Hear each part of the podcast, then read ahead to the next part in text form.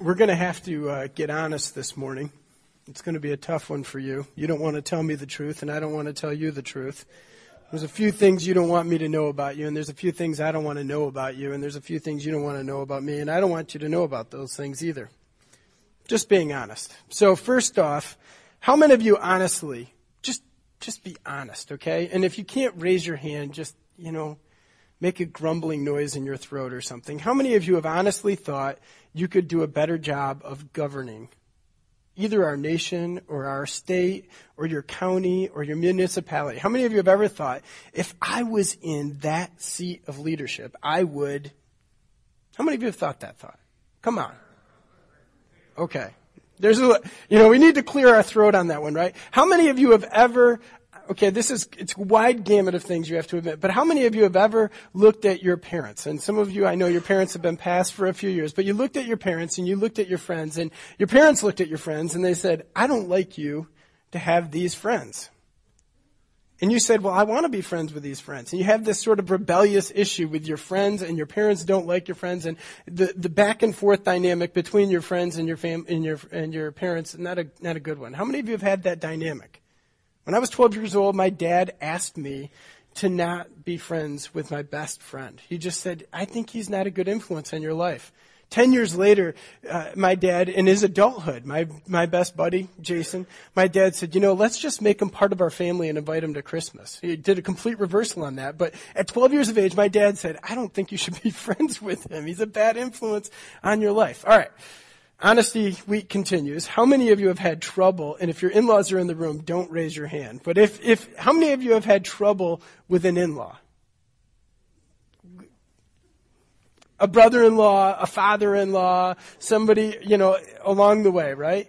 Now, how many of you, how many of you have ever looked at an employer who made you tense? They told you what to do, and you didn't want to do what you were supposed to do. And maybe you led other people. You were in middle management, you know, in the middle, and this boss was saying, you do this, and these people down here are going, I ain't going to do that. And you're back and forth. You're caught in the middle between these things. How many of you have ever felt tension between coworkers and employer, or maybe just with an employer yourself?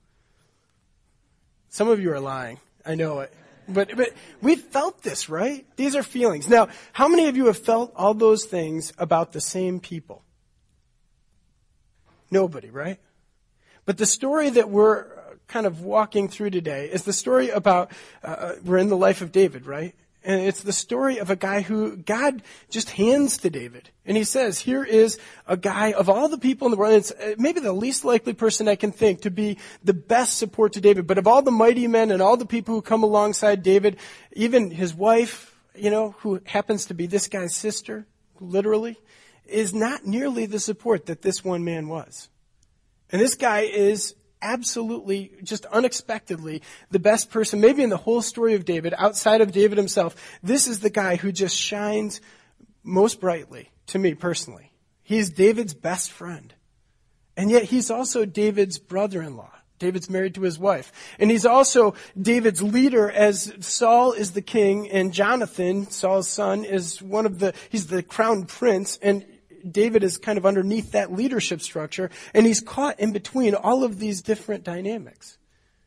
He's actually David's best friend, and so there's this kind of issue there, but then there's this, you know, there's, I haven't watched it, but there's a, a television show called The Game of Thrones, and it's about leadership and all that. So I haven't watched even one episode of it, but I'll say that in this Game of Thrones, David has been anointed to be king by God. Samuel anointed him with oil, said, you're going to be king.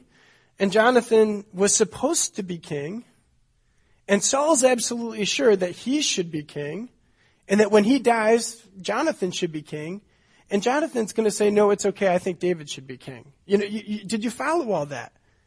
You know, I would like to see these people go on Doctor Phil, you know, the television show. I would just like to see a psychologist sit down with them and deal with all the dynamics. Josh Hostetter and I had so much fun this week talking about this story. He's a, he's a therapist, uh, a counselor, a licensed counselor. Josh Hostetter is our discipleship pastor. And I said, so what about this psychological disorder? He said, oh yeah, that could be there. And he, by the end, literally I got home one night and there was a book and a, wrapped in a bag and a whole bunch of charts of all the psychological disorders, social misadjustments of our culture. And he said, look at all these different things, and he had notes for me to look at this person and that person and say, you know, they had a problem with this, that, and the other thing.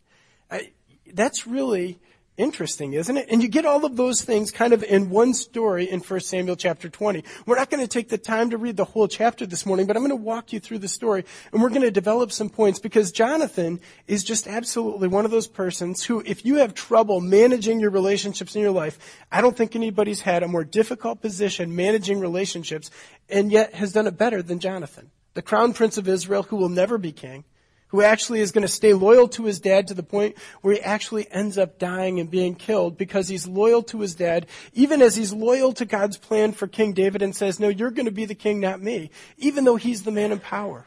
I heard it on a television show. Actor Joe Morton uh, a few months ago said this line, and it was on one of the shows of our time. I don't remember which show, but he actually said, you know, when you become in power, you change. You are no longer the person that you used to be. And power had changed King Saul. Uh, Morton says that when you actually become president of the United States or any other leadership position and somebody talks to you, they're not actually talking to you. They're talking to power. And that power exists, if it's not careful, for one reason, and that's to make sure that that power is self-perpetuating, right? Saul wanted to make sure that his leadership was going to continue to remain unchallenged, and David's leadership was definitely starting to encroach upon King Saul. He, you remember there was this little song, a ditty that the women of Israel started to sing. King Saul has killed his thousands, but David has killed his ten thousands. Oh, to hear women sing that, you know, what rapper or what V H one or M T V artist would not somehow be absolutely jealous? And Saul was. He tried to kill David repeatedly. And in the story today, he's actually going to try to kill his own son.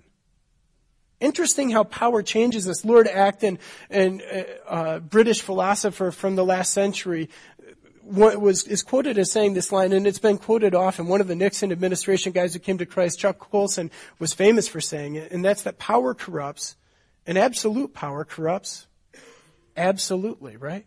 And Saul's heart had grown corrupted, and his leadership had grown absolutely marginalized because God had become this this. kind of connected uh, deity with David and not with him anymore. And Jonathan recognized this, and he said, my heart goes with David, and whatever God's going to do with David, I'm going to go with that. In the story today, David has become aware of the fact that Saul is looking for his life. He's trying to kill him. And he goes to Jonathan, and he says, your dad is trying to kill me. And Jonathan's going to say, no, he's not. My dad would not do that. My dad would tell me if he was distrustful of you. And J- David says, no, he really is. He's trying to kill me. And Jonathan says, let me let me explain. In fact, we'll just read. This is from First Samuel chapter twenty. It says this, Jonathan said, far be it from me, or from you. I knew that it was determined by my father that harm should come to you. Would I not tell you myself? Then David said to Jonathan, who will tell me if your father answers you roughly? And Jonathan said to David, come, let us go out into the field. So they both went out into the field. And they hatch a plan.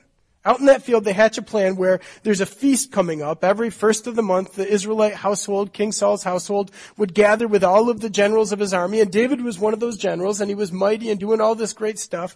And they, they were supposed to gather and meet together, and David isn't going to show up.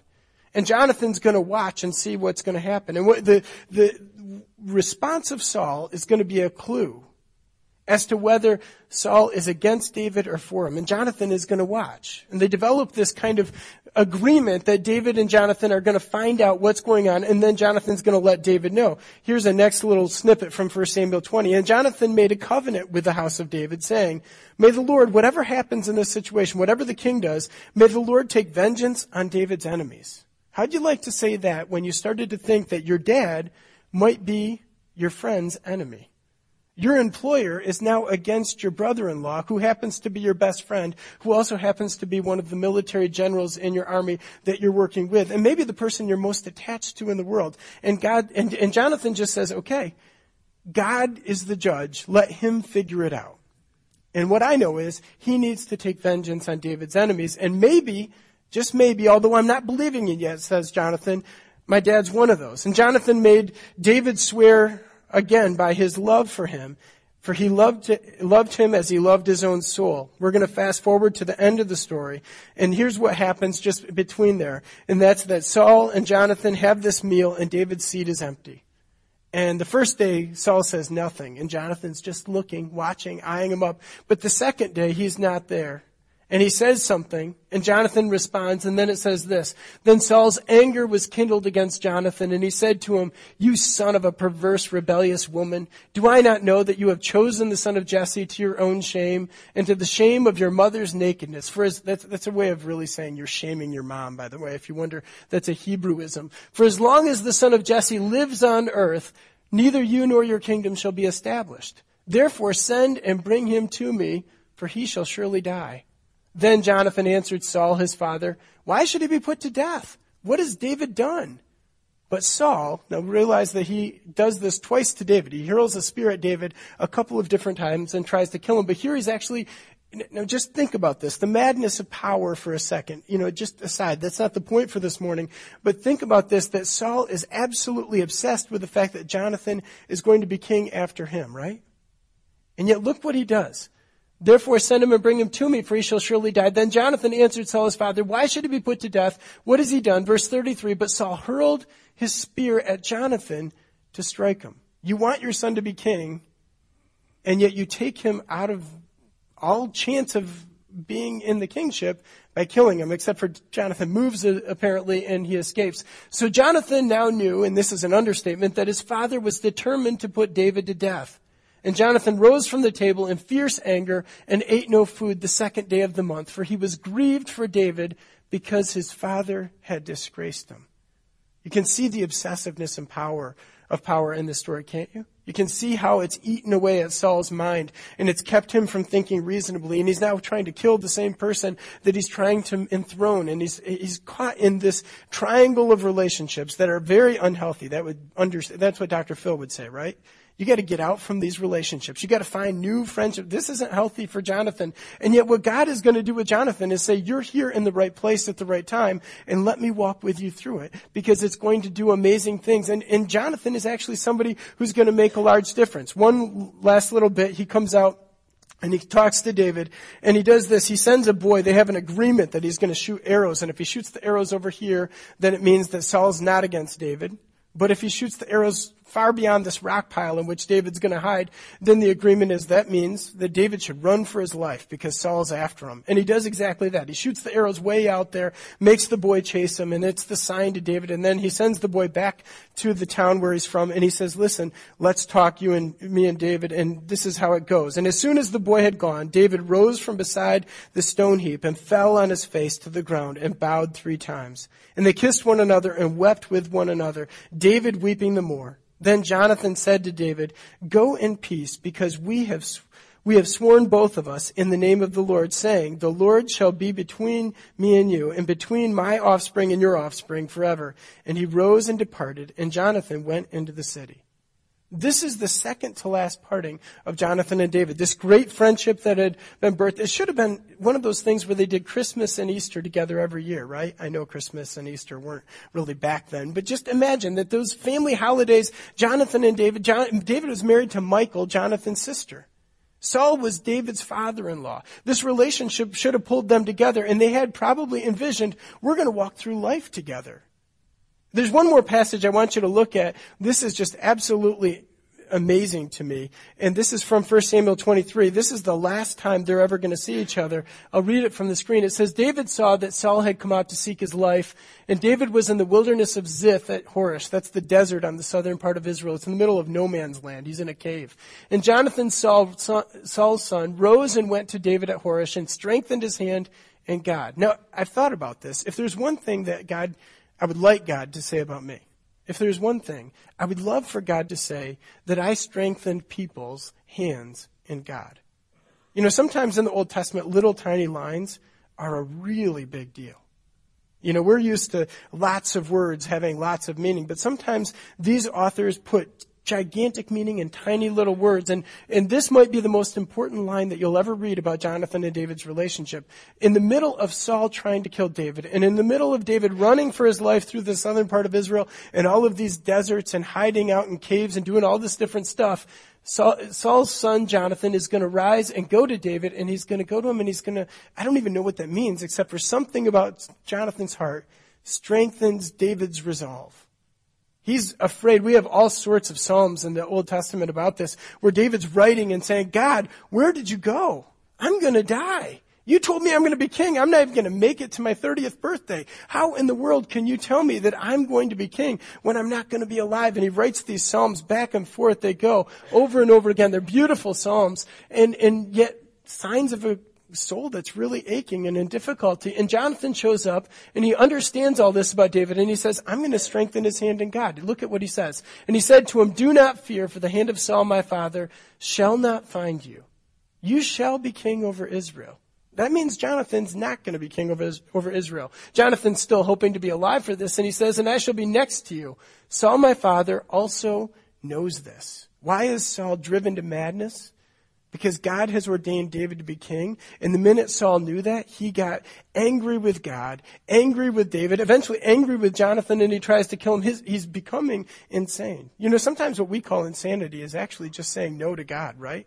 And the outworking of saying no to God more often and more often. And when we never quite get to the place where we agree with God about what's going on, we just start to unravel. He's too powerful. Um, our brains don't get a world where he's not in charge. And yet our hearts don't like to make him in charge either.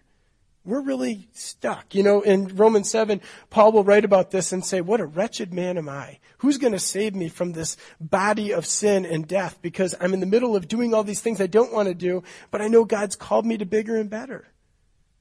What a wretched man am I. Even Saint Paul said it. And the two of them made a covenant before the Lord. That's the last time Jonathan and David will ever see each other, as far as we know. David will go on to be king. Jonathan will go on to die in northeast Israel in a terrible battle on Mount Gilboa. He and his father. It will be a, trail, a, tra- a terrible moment. I love Jonathan for all that. Just, I understand it's a terrible story in some ways, but for all that, think about this man who finds it in his heart to the, strengthen David's hand. The anointed of the Lord, and completely unexpectedly. David's not anointed because David's great. David's great because David's anointed. You know that, right? There's a real difference between people who God chooses because he says, look at that person. They're beautiful and shiny and all these great things. That's not what David was. God actually chose David because he said, this is a guy I can work with, and I'm going to make him great because of my anointing. And all Jonathan, Jonathan had more going for him than David ever did. And yet Jonathan says, listen, I'm going to decide that whatever God says about this issue is what I'm going to believe. I'm going to go after God's plan, not my plan. And if that means I'm going to say no to power and the kingship, so be it. If that means David's king instead of me, no problem. If that means that my dad, when he's wrong, I'm going to stand up against him and still honor him, no problem. I'll still do that.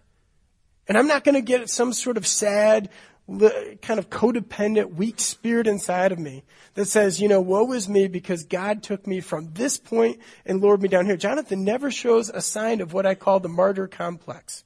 You know, sometimes with my kids, I'll adjudicate one of those conflicts that families are constantly famous for, right? And I'll, I'll say, this kid did this wrong and this kid did, okay, you guys separate, you do this, you do that. And one of those kids, the, the, the, the lip sticks out, you know? And they go around and they walk so slowly about whatever they are supposed to do. Maybe it's a task that I've given them, and it will take an hour and a half if it should have taken ten minutes.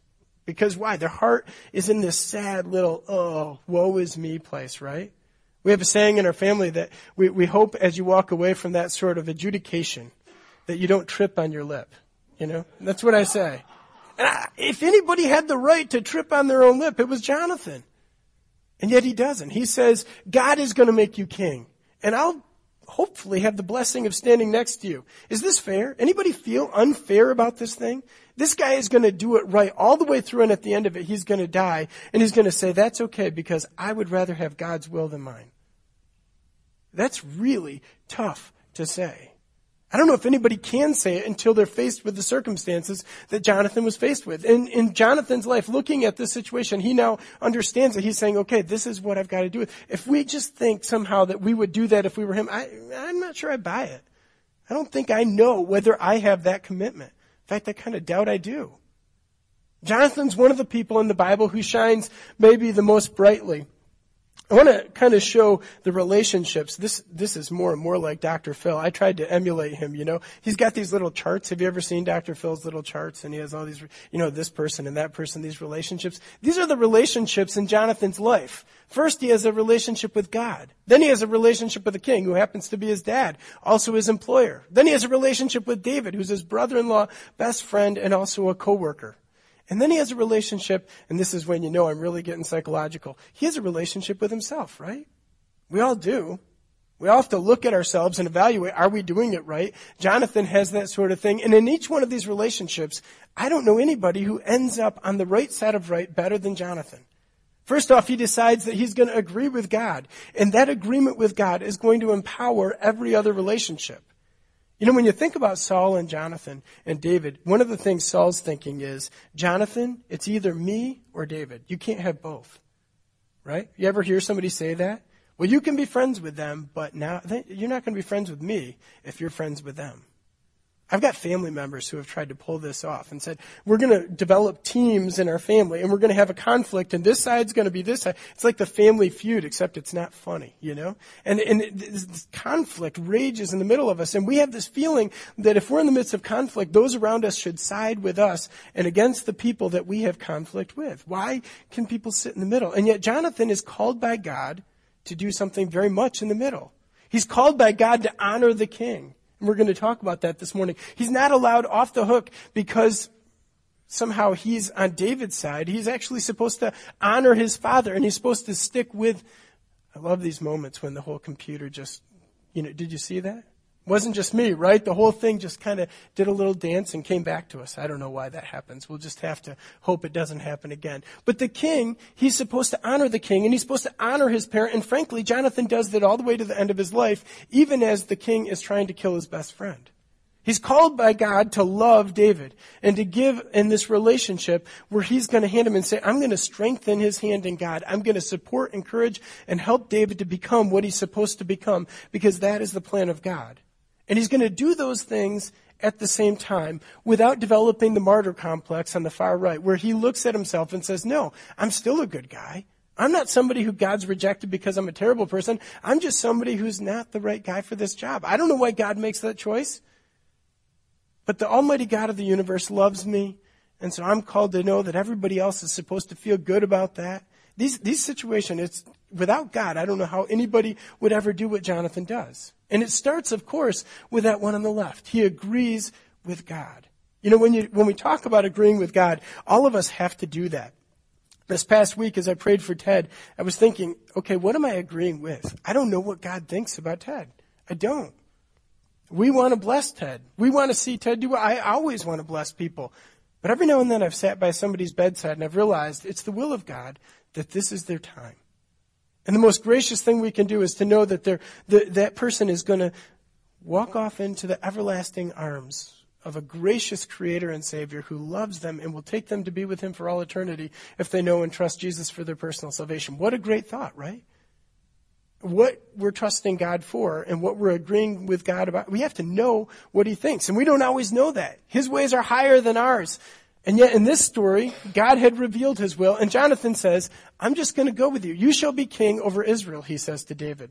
You are going to be king because the Almighty God, the Ancient of Days, has said, this little shepherd boy, who is never in the royal lineage and who's never from one of the aristocratic families of Israel, he's going to be the guy who God has chosen. Okay, I'm going to go with it.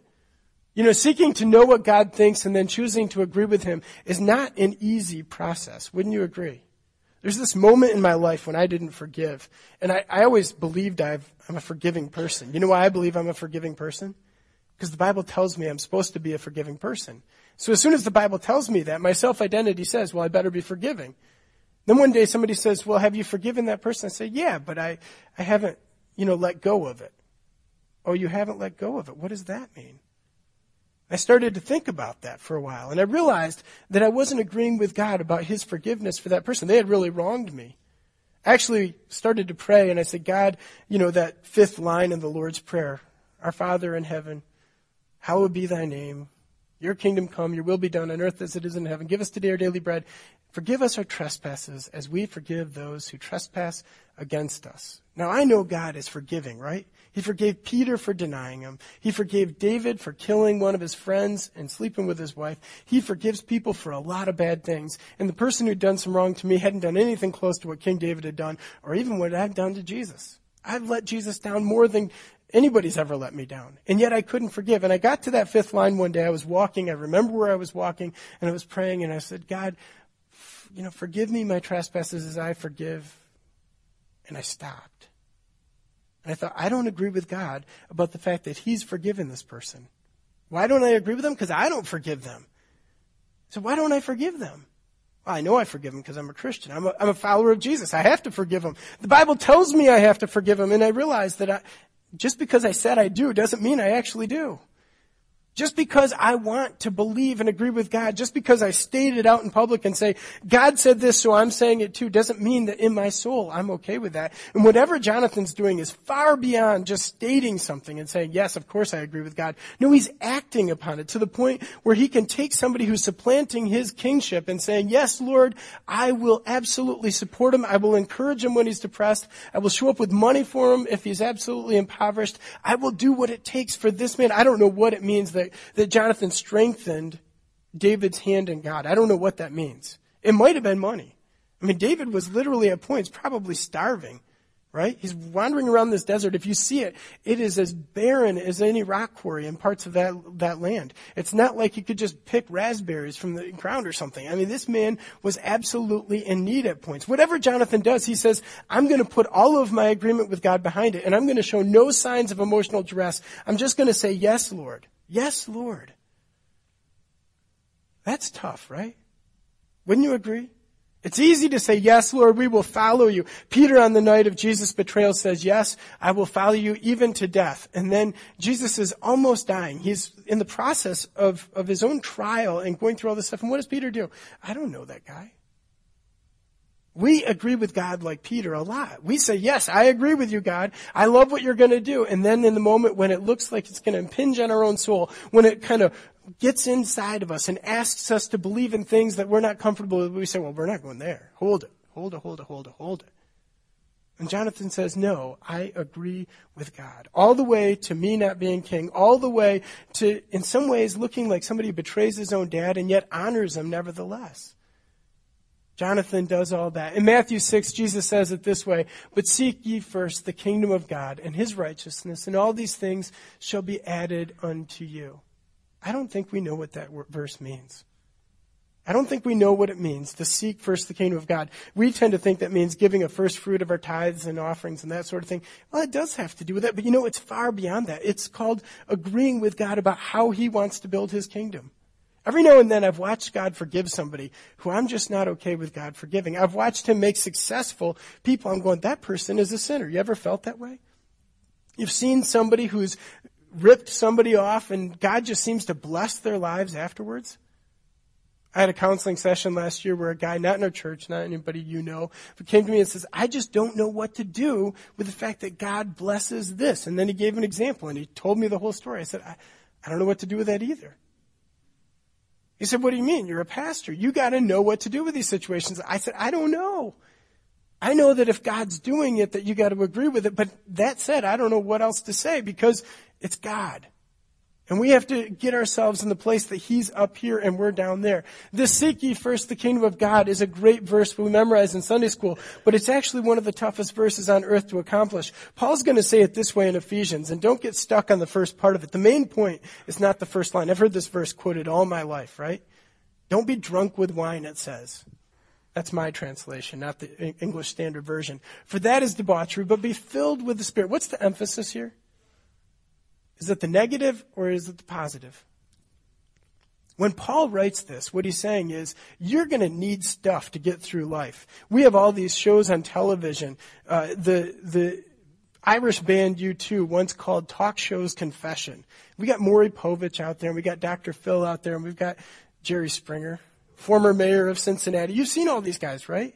And they're all walking through processes where people are in the midst of conflict. And I think they get in worse conflict because they're on those shows. I don't know why you go on one of these television shows. Doctor Phil actually tries to work things out. But, you know, we have those shows because people are trying to get past all the issues in their life. They don't know how to agree with God about those things. We don't know how to agree with God about those things. Sometimes I don't know how to agree with God about what's going on in my life.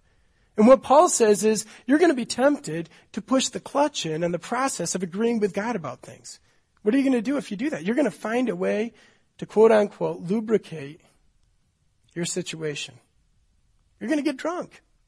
It might not be alcohol. It might be drugs. Well, it might not be that either. It might be that you're going to become a gossip. But what you're going to do is if you don't agree with God, you're going to go someplace and you're going to do something that tries to keep your soul intact as the forces of the universe seem to collide against it. And Paul says there's another answer for this, guys. He says, don't get drunk with wine and don't go on Maury Povich and don't do any of this other stuff. Listen, be filled with the Spirit. And what does it mean to be filled with the Spirit? It means to listen to God and say, whatever you say, I want to agree with. And I want to see the Spirit's power in my life. And then I want to see that Spirit's power do things in the people who are depending on me. And frankly, not too many people have had so many things depend on them as Jonathan did. Saul's depending on what he does with God. David's depending on what he does with God. And frankly, his whole life, whether he's okay with all this or not, has to do with whether he's getting what he needs from God.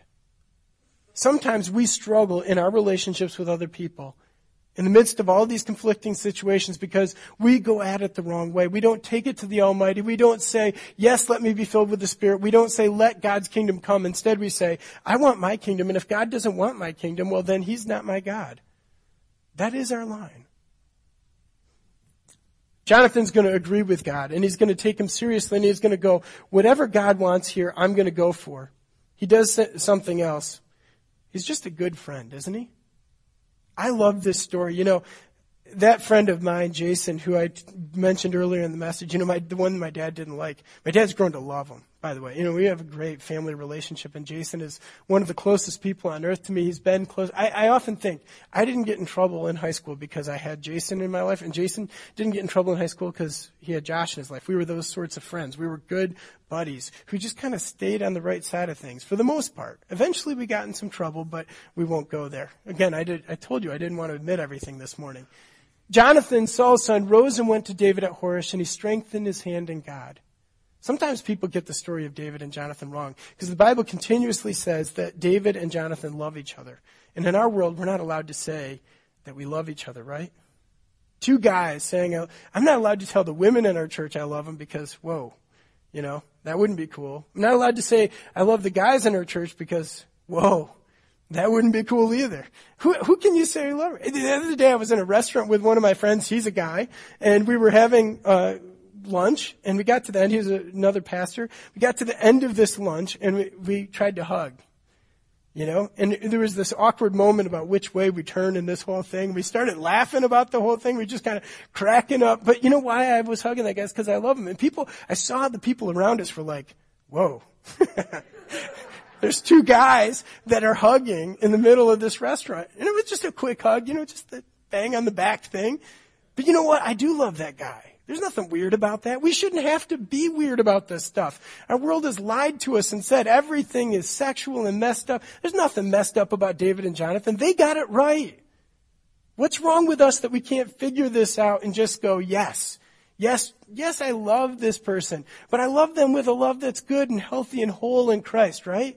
Love in the Bible's definition means willing God's best for the people in our lives. Nobody does that better than Jonathan. In the midst of this conflict, he shows up in David's life. Let me encourage you, man. You know, last night I was on the way home and I called one of my friends and his sister-in-law. They thought she might have brain cancer, and he had surgery. She had surgery this past week. Didn't see it coming. All of a sudden on Facebook, I see this prayer request. Please pray. Tomorrow is a big surgery for me. I'm like, this person's in our neighborhood. Don't, they don't go to our church. But I called them and said, what's going on? You know, we had this whole conversation. So last night I wondered how the conversation went. And we got in this conversation that was so interesting. I'm asking about his sister-in-law. Surgery went great. Doesn't look like cancer. Great. And he says, what about your life? He started to ask me questions. My life has been tense for the last five days. Maybe it's been tense longer than that, but the last five days I've really felt it. You can hear my voice. I got sick this week. I've had all this stuff. And he started to ask me questions. I said, yeah, we're making it through. He said, no, really, how's your life? You know, those are valuable people, right? That show up and you're like, how, how are you doing? He wants my marriage to do well. He wants my finances to do well. He wants our church to do well, and he's praying for those things. And he's saying, I'm going to strengthen that man's hand in God. I have a suspicion that I'm a better pastor this morning because I talked to that guy last night. I have a confession about this whole sermon. I didn't feel like it came together. You're halfway through it and you're going, I don't know. Maybe it didn't come together. But last night at eleven thirty, I said, I don't know if it came together. Shelby was asleep, and she rolled over in bed, and she kind of started to sleep talk. This is true. And I said, Shelby, can you pray for me? And she said, yeah, I guess. And I, I wasn't, she might not have been asleep. I wasn't sure whether she was awake or asleep. It was that halfway in between, and she prayed for me.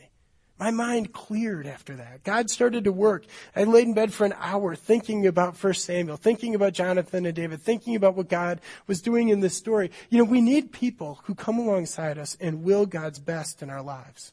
You need that person. And frankly, the people around you need that person. And David and Jonathan had that in each other. And Jonathan, against all odds, says, I'm going to be that guy. What a powerful message that is, right? I love David, and I'm going to stick with David. And why do I love David? Because God loves David. And I love what God loves. And that means that I'm going to want what God's best is for this person. You know, God's best for Jonathan was not that he should be king. You know, we're, we're kind of lied to in our culture that the best for us is whatever is the biggest, the most expensive, the highest leadership level. Whatever it is, we should have the best of it, and that is the best for us, right? The Almighty God of the universe knows what we don't. That is a lie. Some of us shouldn't have a lot of money because we can't handle a lot of money. Some of us were not created to be leaders. Some of us should not be people who are called to all this stuff, and we shouldn't think we are. And Jonathan said, you know what? Maybe God made me to not be a king. I have to be okay with that, he says. And it frees him up to say, yes, I will will God's best for the man who is to be king. What would this story be like if Jonathan had a different heart? Can you imagine? Wouldn't take any hard difficulty to imagine that, right? We see it all over our world. If you're not about my best interest, then I'm out of here. And my best interest is whatever I think my best interest is. Jonathan understood God's plan, and he loved what God was doing, and he said, I'm going to help it happen. That's what a good friend is. A good friend is not just somebody who sticks with you no matter what. A good friend is somebody who sticks with God's plan in your life no matter what, and there's a huge difference between those things. If somebody comes in your life and says, no matter what you do, I'll be your friend, say, please don't, because there's some things you could do that they should just say, I'm going to walk away. And when they walk away, what they're going to be saying is, I'm not going to enable Satan's plan in your life because I've been looking for God's plan in your life. I want to see you blessed. And I know that has to do with God and what he wants to do in you. For David, that made him a king, and that makes this a very romantic story. But for many people, that doesn't make them kings. That makes them something else. And God's best is for them to be who God's plan is for them to be. And our job is to come alongside and say, yes, we love you where you're at. You don't have to be the smartest person in the world. You don't need to be the most beautiful. You don't need, need to be the, the richest. You don't need to be any of these things. God loves you, and so do I, and I want what's best for you. Great story. Jan- Jonathan does this. In John thirteen, most of the things I thought about this week came from that last night of Jesus' life where he's going through these relational issues, right? He's got these twelve men he's walked through life with for the last two and a half to three years, and one of them's betraying him. And these are the words that come from that passage, John thirteen, fourteen, fifteen, sixteen, seventeen. By this, all men will know that you are my disciples if you have love for one another. Jesus looks at these disciples and says, please, guys, love each other. I got a call yesterday about some people who failed in leadership, people who affected my life. And they, they, it was in a magazine. This is one of those national scandals. And it's not a big failure. Frankly, it's a small failure. And the guy was like, what do you think about all this? I said, I don't want to think about all this. I don't want to think at all about this. I want to love that guy. The person that was in the storyline in the magazine, believe it or not, I had met met him. In college, I was at a party with him, a, a good party, you know. We were at this party, and he was there, and he seemed like a really great guy. He got caught doing something that, it's marginal, whatever.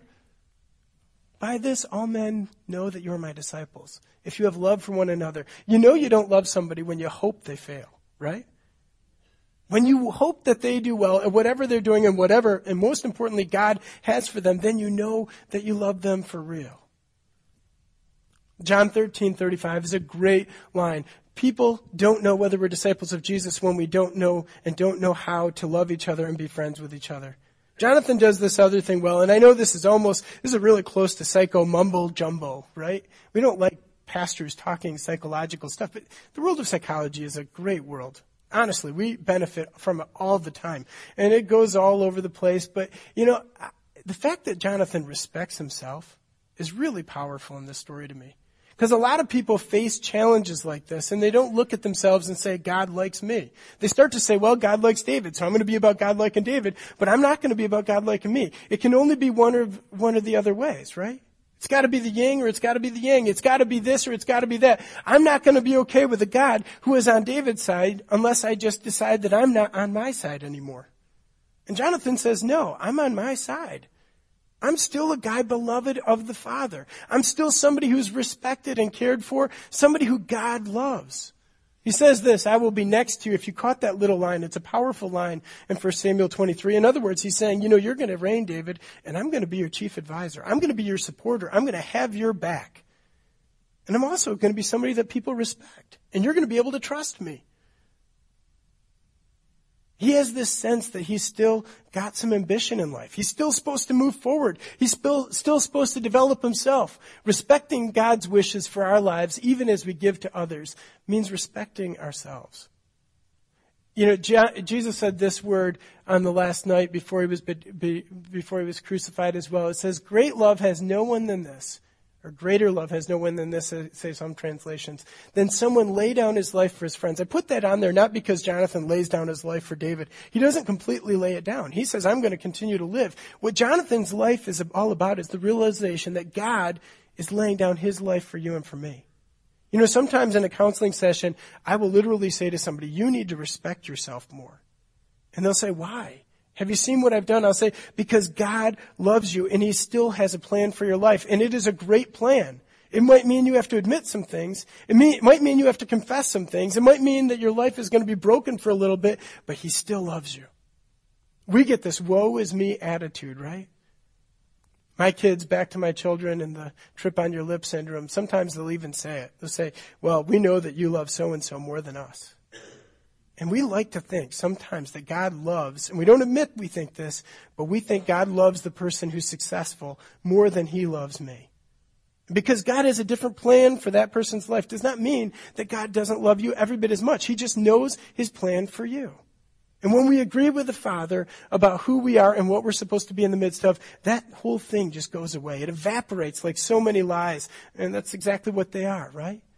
Greater love has no one than this, than someone lay down his life for his friends. And Jesus laid down his life for you.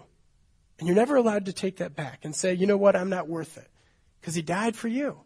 And he didn't ask your permission. He didn't show up and say, I'm only going to die for you if you're okay with this. No, he said, I love you. We had a, a moment this past week. I could cry over this moment right in this room. Journey Kids, we started out talking about adoption. And I, I pictured all these kids, I described them as little babies. And, you know, we have African-American kids and Latino kids and white kids and Indian kids. All these kids are sitting in a circle. And I say, you know, this little baby, and I list the name, and they're all different colors. God loved that little baby, right? And that little kid, he went like this. Yeah, God loved me when I was just this little baby. Just he loved the thought. And I went to the next age group over, and I said, God loved this little baby. And I, little eight-year-old girl, oh, yeah, God loved me. She shone. She was so excited. And then there's one of the kids in our ten-year-old group. She's getting almost into middle school, and she's gotten harder every year, and I've watched her getting harder. And I said, oh, and I, I said her name. I won't say it here, but I said her name. And I said, you know, when when you were born, God loved you. And she looked at me, and she said, her head wobbled back and forth, and it was with deep conviction. She wasn't lying. She wasn't just trying to get attention. I know about her story. She's got a lot of reason to think nobody loves her, and God loves her, right? And she wants to give that up and say, Jesus didn't die for me. God doesn't love me. Maybe my mom and dad don't love me, so how can God love me? And God's saying, I love you, and I don't know what happened to your mom and dad. They messed up. But I love you, and I love them. Jonathan had this perspective in his life that there was a God who would lay down his life for Jonathan. That would happen a thousand years into the future, but Jonathan understood the heart of God in this story, and he says, I'm not sacrificing myself here. I'm just agreeing with God about the whole thing. And there's a massive difference No martyrdom complex. No, no lower lip stuck out. No wobbling head saying, God doesn't love me. No, God loves Jonathan. Frankly, I don't think Jonathan was loved any less than King David was loved. There was one last little thing, and then we got to go. There's one last piece that Jonathan does. He honors his dad. I don't know how he honors his dad. His dad was completely dishonorable. He tries to kill his own son. He tries to kill his son-in-law. He tries to kill all these people, and he spends Israel's resources not fighting the Philistines who are attacking them, but chasing one of the generals of their own army who refuses to fight back. We would call that a huge fraudulent activity if our president did it, right? We would say that this is somehow a misappropriation of our nation's resources to go after King David, who's a loyal servant, rather than the Philistines. At the end of Jonathan's life, he's going to die next to his dad. They're going to be in the northern part of Israel, and the Philistines are going to, who are from the southwest, are going to get all the way across to Israel because Saul's so busy fighting David, and he's going to kill. They're going to kill Saul and hang him on a wall. And I've been to that city in Israel where they hung Saul on the wall, dead. And the whole reason why is because this man decided to make jealousy his big thing. And he decided to not manage the relationships in his life. And somehow at that end, even as Jonathan had showed up in David's life and loved him, he sat next to his dad and he died, along with all their soldiers, along with all of their vanguard, along with all of Saul's sons. They all died all at once, the whole line. Think about that. That is loyalty. You know, the fifth commandment says that we're to honor our parents, right? And we tend to think that means honor them when they're honorable. Saul was anything but honorable, and Jonathan said, I'm going to honor him, and I'm going to honor him to the end. No matter how mad, no matter how crazy, I'm not going to perform a coup d'etat. I'm not going to do any of these crazy things. I'm going to be about the plan of God first, but I'm going to, I'm going to stay there with my dad, and I'm going to love him, and I'm going to die with him. That is an amazing boy. That's an amazing man. Romans thirteen one says, let every person be subject to the governing authorities. It's easy to think of Jonathan and Saul as father and son, but one of the things about us is we know we don't like our leadership. I don't know which party you're from, Republican, Democrat, it doesn't matter. You've said words you shouldn't say. Let's just admit it, right? We look at the governing authorities. We look at our parents, our leaders, the cops. It doesn't matter. Leadership structure, we have problems with this in our world. And God says, listen, you're supposed to respect these people. When Paul writes this Romans thirteen one passage, you know he's writing it about? Most likely there was a Roman general who became king, who became Caesar, and his name was Nero, and he was a madman. There's probably never been a worse leader on earth than Nero, and Nero very likely killed Peter and maybe killed Paul. And he wrote this before he died, and he said, let every person be subject to the governing authorities, even if it means this man. I don't know how you treat your parents or those who are in authority over you. It starts with parents, and it doesn't stop when you turn eighteen, despite what our culture tells us. We're supposed to honor these people. And when they're not honorable, honor them anyway. And Jonathan's life is a testimony, a, a, an amazing witness to the fact that you can love God to the point where he can empower you to do all these different things. You can love the people he's called you to love. And it's going to be tough, but you can do it. You can respect and honor authority even in the midst of difficulty. You can absolutely do this without a martyrdom complex, as long as we have agreed with God about the whole thing, what he's saying. As long as we've decided to be filled with the Spirit, as long as we've decided that it's about his kingdom and not ours. That's pretty difficult to do. Let me pray for you.